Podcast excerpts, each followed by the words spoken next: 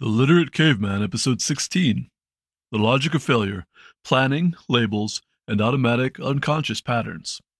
Welcome to the Literate Caveman Podcast. This podcast offers reviews of excellent books that you may not be familiar with, as well as addressing the topic of mindset in general. I'm your host, Chad Blake, and today we are going to continue our review of The Logic of Failure by Dietrich Dorner. In our last episode, we examine some ways in which people have a difficult challenge predicting patterns over time. We talked about three studies one involving a faulty refrigeration unit, one in which participants tried to predict the population growth or decrease between a prey population of sheep and a predator population of hyenas, and finally, a study in which the participants were tasked with using a predatory wasp population to control the death's head moth population to provide the maximum benefit to a cotton crop while having the least impact on a fig crop, which was the moth's food source. Today, we are diving deeper into the planning process and discussing some ways in which we can narrow our focus as we select the best strategies for dealing with complex problems. In Chapter 6, Dorner outlines the planning process. Normally, the planning process begins with some form of a goal. It might be a rough goal, such as I want to own a business, or it might be more specific, such as I want to purchase a specific existing business on 6th Street where I have been a customer for years. Sometimes, as you go through your process, you will discover that our first goal is not really what you are after, and you might need to make adjustments. You might decide that rather than owning a business, you might just want to be a silent partner in a business, or when you do your due diligence on that business you think you want on 6th Street, you may discover that the property has a new landlord and they are planning on raising the rent to a point where the margins will be so tight it may not be a good business investment. As Dorner puts it, we may need to observe the system in question for quite a while before we can make any decisions. You will probably never have all the information you can use. And if you try to wait until you do, there is a danger your goal will remain a goal or just an idea and have no action behind it. You do want to take some time to observe the system you are interacting with, try to understand the variables involved, gather information on the present state of the system, get an idea of how the system is behaving now so you have an idea of how it is going to behave in the future, and then move on to the planning stage. During the planning phase, Dorner emphasizes that you do not do anything, you just consider what you may do. Quoting from the text, the essence of planning is to think through the consequences of certain actions and see whether those actions will bring us closer to our desired goal. From here, Dorner explains that a way to approach this is to first consider individual actions, then mentally stringing individual actions together into sequences of action and consider the possible consequences of those choices. For this stage of the process, we can write things out or think things through. Or, in my example of considering starting or purchasing a business, formulate a draft for a business plan. The way Dorner visualizes this process is like links in a chain. Each link, if complete, should contain three elements. First is a condition element, second is an action element, and third is a result element. Quoting again from the text, given such and such conditions, you could take this or that action and achieve this or that result. End quote. Of course, there will always be things we do not know.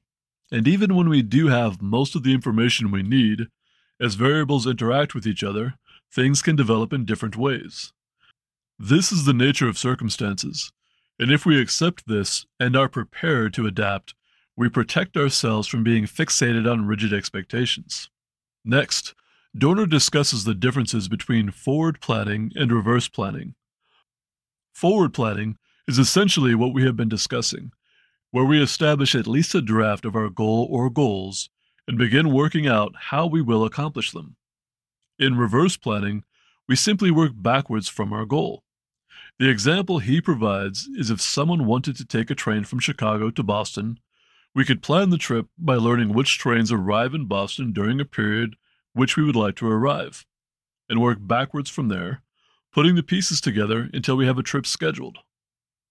Quoting from the text, Dorner sums up the idea of reverse planning by stating, we can quite easily consider what conditions would have to prevail just prior to the desired goal in order for us to achieve that goal by means of a specific action. He also points out that this is not a matter of one method over the other. We can use both forward planning and reverse planning together as we plan our goals. With reverse planning, the crucial point is that our goal needs to be very specific. If our goals are not clear, we need to leave reverse planning shelved until we have done our due diligence. The question Dorner posts to put this in perspective is what single action will result in the desired goal? Interestingly, reverse planning does not seem to be a natural path for many people. Dorner tells us that in mathematicians and logicians, reverse planning is often a standard method, but in his research, he reviewed 1,304 samples of participants thinking out loud, working on formal logic, and he tells us there was not a single example of reverse planning. And quoting from the text, he says, But because even moderately complex realities, such as puzzles, offer a multitude of transformation possibilities, and because both forward and reverse planning processes can branch out so widely, a complete investigation of an entire problem sector is utterly impossible. To illustrate this point, Dorner explains that in the game of chess, in theory, there are a limited number of configurations, and therefore the number of possible moves and countermoves is limited. Because of this, it is theoretical that it would be possible to plan out an entire game completely. But because the number of possibilities is so large, no one can do this. Since the vastness of a complex system can be so large, he advises we narrow our focus. This brings us to our word of the day, which is heuristic. According to Merriam Webster, heuristic is defined as involving or serving as an aid to learning, discovery, or problem solving by experimental and especially trial and error methods. Heuristic is introduced to us because Dorner tells his readers that the psychology of problem solving has identified heuristic devices for helping us narrow our focus. The first he brings to our attention is called hill climbing. Hill climbing is an analogy comparing hiking towards the summit of a hill to working directly, step by step, towards a specific goal. What hill climbing requires for our purposes is first visualizing and then acting on those actions which get us closer to our goal. It is worth saying that before we can approach this, the goal needs to be specific. Obviously, we cannot really work towards an unspecific goal, and one of the main themes in this book, one of the things Dorner has observed consistently in his research, is that unspecific goal setting leads to unspecific planning. Working with the analogy of hiking, Dorner cautions that the possible danger in applying hill climbing to goal achievement is that sometimes our nearness to our goal can make us believe we are reaching the summit, when we may actually only be reaching a secondary peak. The analogy is a little confusing in the text, and it occurs to me that Dorner, living in Germany, is possibly used to easily accessible hiking. I used to live in Washington State, and I had very easy access to hiking, the most prominent view out the window of my parents' home when I was a kid was the Cascade Mountains. However, now I live in Texas, and while that has its charms, mountains are not on the list. There are some hills in parts of the state, but I would say hills are not the daily experience of the average Texan. My point is it occurs to me this analogy can get pretty easily lost on anyone who either is not a hiker or does not have easy access to hills. His caution is that sometimes when a person is hiking, the steepness of the trail, which is his analogy to the nearness of the goal, can be deceiving if it is the only metric we are relying on. Hill climbing is useful, but we need other tools in our toolbox to better our chances of success. The reason why the steepness of a trail can be deceiving is that sometimes when one is hiking, a secondary summit may have a steeper approach than the actual summit. So if all the hiker is looking at is the steepness of the trail to determine if they are on the correct path, they can easily get off course. If we rely too much on our increasing closeness to our goal, we can experience this getting off course by accident. Dorner suggests that identifying intermediate goals helps. His suggestion is to identify intermediate goals using reverse planning. He also feels that we can identify intermediate goals even if they have a variety of possible outcomes. Finally, if we see no other options, Dorner suggests we can act on the basis of what has proven successful in the past. This has the benefit of narrowing our focus, although he does caution that we do not want to default to a pattern only because it has worked in the past. This leads to an admission that he is not attempting to cover all of the different options one has when trying to solve complex problems. His point is that there are many ways to go about this, and I think his main point here is that regardless of the method we decide is most appropriate, a consistent theme between these varied strategies is they serve to narrow our focus. From the very beginning of this book, Dorner has expressed his observation that unspecific goals lead to random, unfocused work. In an earlier episode of the podcast, I talked about how what Dorner terms repair service behavior, where a person runs around fixing the problems that pop up and make the most noise, we might say the problems that squeak the most, leads to unfocused, unproductive, and ultimately ineffective work. Narrowing our focus and pursuing specific goals is a constant theme in the book. I should probably add that narrowing our focus and setting specific goals comes after a period of observation and information gathering, not just decisive action. Returning to the text, Dorner reflects on how, with all the ways available of narrowing our focus, how do we know which strategy to select? Flexibility is important here, and this brings us back to a discussion we had a week or two ago about being cautious about identifying too strongly with a strategy. A strategy is just a strategy, it doesn't have to become a way. You should select the strategy that seems most appropriate at the time and be cautious about labeling yourself by that strategy. Try, if you can, to get labeled as the person who gets things done. Now, why should you be concerned with this? There are two main reasons. One is because if you identify too strongly with a specific strategy, and in a different situation you need to apply a different or an opposing strategy, it can make people think you're inconsistent. The second reason is setting expectations. This is important when you have employees, business partners, and it can be important with customers or clients as well. If the expectation is that you are going to do your research and apply the best strategy to the situation, that is what people will expect, and the way will be smoother. If you plant your flag in a specific ideology and make a big deal out of it, that is what people are going to expect you to do. If you then realize you need to change gears, this is especially true if the previous pattern is one that has been in use for a long time, losing credibility is a real risk. Depending on what you are dealing with, you may not need to worry about it, but it will only help you to understand that people seem to crave labels. I think it makes it easier for people to process things if they can label them and put them on a mental shelf and try to keep them there. This is not always a good way to view things, especially other people. Bruce Lee famously said, When you label something, you kill it. Be aware that the people around you, even people who you are not specifically aware are judging your actions, will label you without even thinking about it.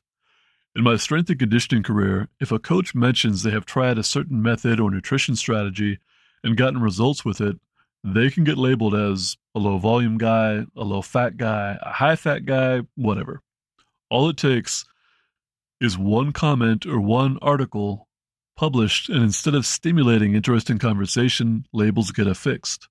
Once labels are affixed, change and growth are really hard. Getting back to the text, Dorner explains this a little differently. Quoting from the text, methods for narrowing problem sectors make methods for expanding them necessary too. Narrowing a sector lets us operate in a surveyable field, but the possibility exists that we are in the wrong one. If a reasonable period of exploration leads us nowhere, we need, therefore, to consider changing our field, and there are several ways of doing that. The first method Dorner discusses for dealing with this narrowing and expanding of options is free experimentation. Essentially, considering every idea we can think of. The danger of this is that people can get stuck in their old ideas without realizing it. The next method is culling unsuccessful strategies. This is accomplished by first identifying the common features in unsuccessful strategies and then adopting strategies that do not have those features. Quoting from the text, if what we have tried so far has not worked, we need to cull the features of our unsuccessful actions and replace them with new ones. This, Dorner points out, can be difficult because people get fixed in their ways, or, as I may phrase it, people get attached to their labels. The next method Dorner mentions is thinking by analogy. He relates how in his Greenvale experiment, where participants were put in charge of the fictional town of Greenvale, whose main source of employment was the watch factory, one of the participants who started out concerned that she did not know anything about manufacturing drew an analogy between manufacturing watches and rolling cigarettes. That may seem like a stretch, but it worked, and it allowed that participant to get her head around the subject. After discussing this and revisiting the idea that while our objective is to narrow our focus, sometimes that will require that we expand our focus so we can work things out. Dorner advises that in the real world, these ideas can be difficult to apply. Quoting from the text, time limits may force us to develop only crude plans or may curtail planning altogether. In addition, there are instances in which we should not overplan or even plan at all. Supporting this line of thought, Dorner translates a quote from Napoleon One jumps into the fray, then figures out what to do next. Ideally, Dorner feels the best strategy for complex and quickly changing situations is to develop a rough outline of a plan and then delegate as many decisions as possible to subordinates that have considerable autonomy. This can be difficult, one reason being that it seems that in stressful situations, people seem to revert to centralizing their power. He does provide an interesting statement from Graf von Moltke. If a general is surrounded by a number of independent advisers, the more of them there are, the more eminent they are, and the more intelligent they are, the worse his situation will be. The problem here is that the subordinates are not working independently on their own tasks, but competing with each other to create policy or the overall strategy, and trying to advance themselves in a more central way. Returning to the overall subject of doing what is appropriate at the time, Dorner tells his reader that we can make plans that are too crude and plans that are too detailed. The trick is to plan with an appropriate degree of detail. But what is appropriate? he asks. The interesting thing is that people have a stronger tendency to overplan when they are more uncertain. That makes sense when you consider that someone who is overconfident can be prone to make snap judgments.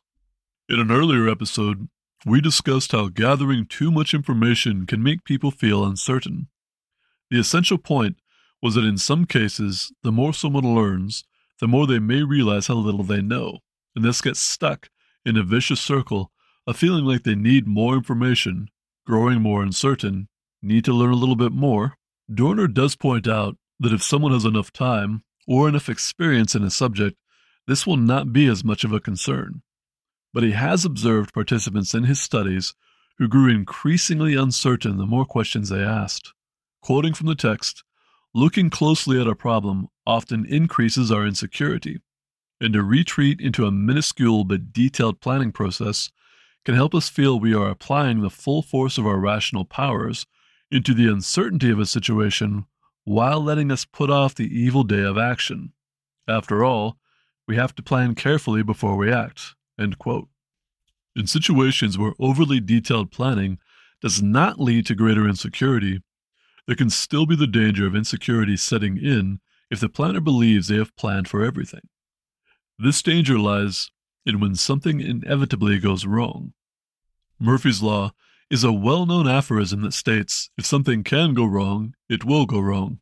I think this can sound pessimistic the first time someone hears it, but the point is not so much to expect bad outcomes, but to not choke when something goes wrong. If we can accept in advance that there will be difficulties, when difficulties arise, we are more likely to just figure out a way to deal with them. In a way, this is in line with the Napoleon quote Dorner shared earlier. One jumps into the fray, then figures out what to do next. And he returns to this idea in the text. The way he phrases it is if we approached our problem with Napoleon's motto in mind, expecting that something would surely go wrong, but that we would find a way to deal with those problems as they emerged, keeping this approach in mind will put us in a better place. In the happy event that nothing goes wrong, we will be free to just follow our plans as they are laid out. Dorner closes this section of the text out by mentioning that he realizes crude planning is just as dangerous as over planning, but he feels that the dangers of crude planning get more attention than over planning does. Regarding the dangers of crude planning versus over planning, he states In both cases, the planner faced with the need to make a decision is driven by insecurity. From here, he returns to his idea of defining a planning unit as consisting of a condition element, an action element, and a result element. The actions we will carry out depend on the conditions that either exist or that we create. If we do not get the results we need, that might require additional actions. Dorner points out that planning is much easier if we ignore the condition element and just assume that the action we take will produce the desired results. This is fairly easy for people to do, since in the first place, planning only requires imagining what we want. And since people have a tendency to think abstractly, ignoring condition requirements is much easier than defining conditions and making certain they are in place. When the conditions needed to execute our plans are not accounted for, it makes the planning process easier, but it shortcuts the action element.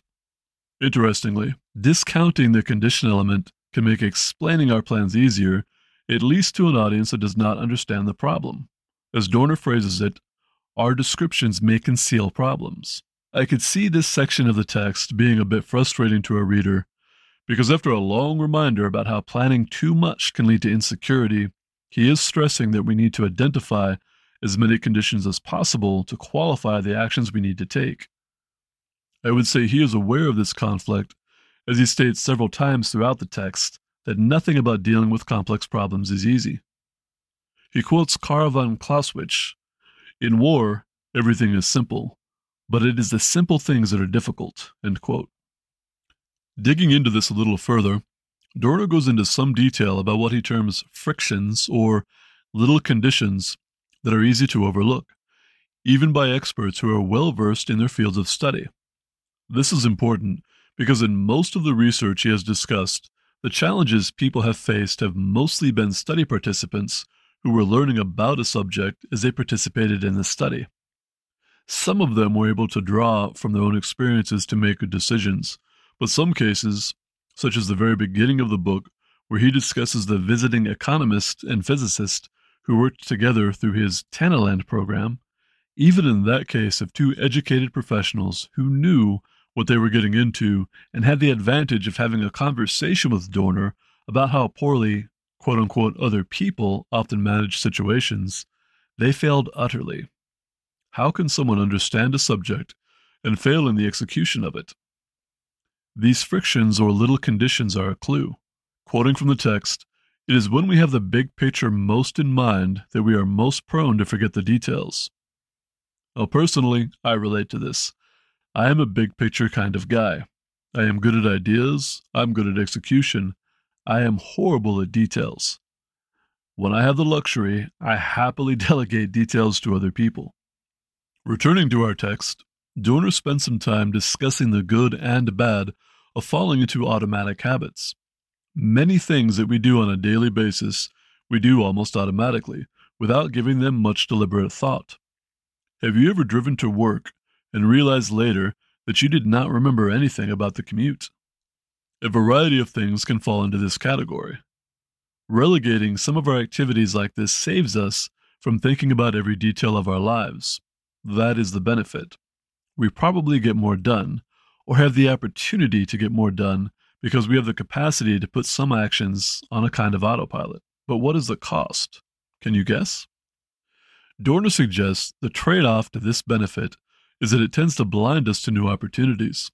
In a study conducted by Abraham and Edith Luchins, participants were instructed to measure certain amounts of water using different sized water pitchers.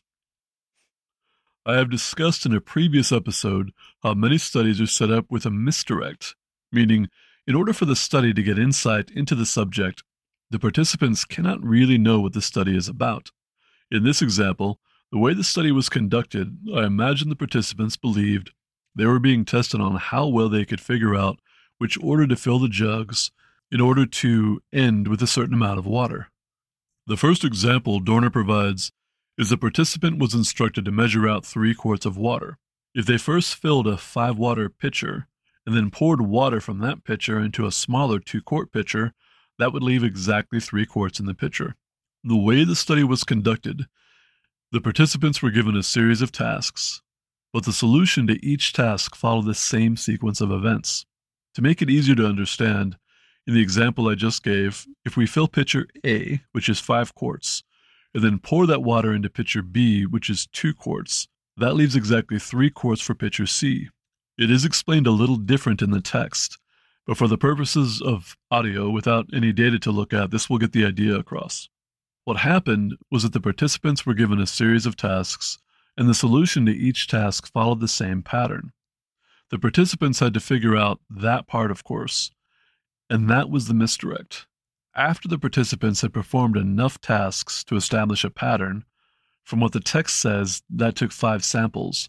The sixth task had the possibility of a different solution. The key thing is that the same pattern that worked on the previous five samples still worked. It was just that on the sixth task, there was also a solution that was available in two steps instead of three. Dorner does not provide us with a breakdown of the results, but tells us that most of the participants did not see the easier solution, but relied on the pattern they had learned. An interesting quote from the text. This is an example of how experience does not always make us smart. Experience can also make us dumb. There is a long quote in the text from mil- military strategist Karl von Clausewitz. I won't give the entire quote here, but trying to mine a couple of key points, he says, War is not an infinite mass of minor events. And a little later in the text, war consists rather of single, great, decisive actions each of which needs to be handled individually. A longer quote from that section War is not like a field of wheat, which, without regard to the individual stalk, may be mown more or less efficiently depending on the quality of the scythe.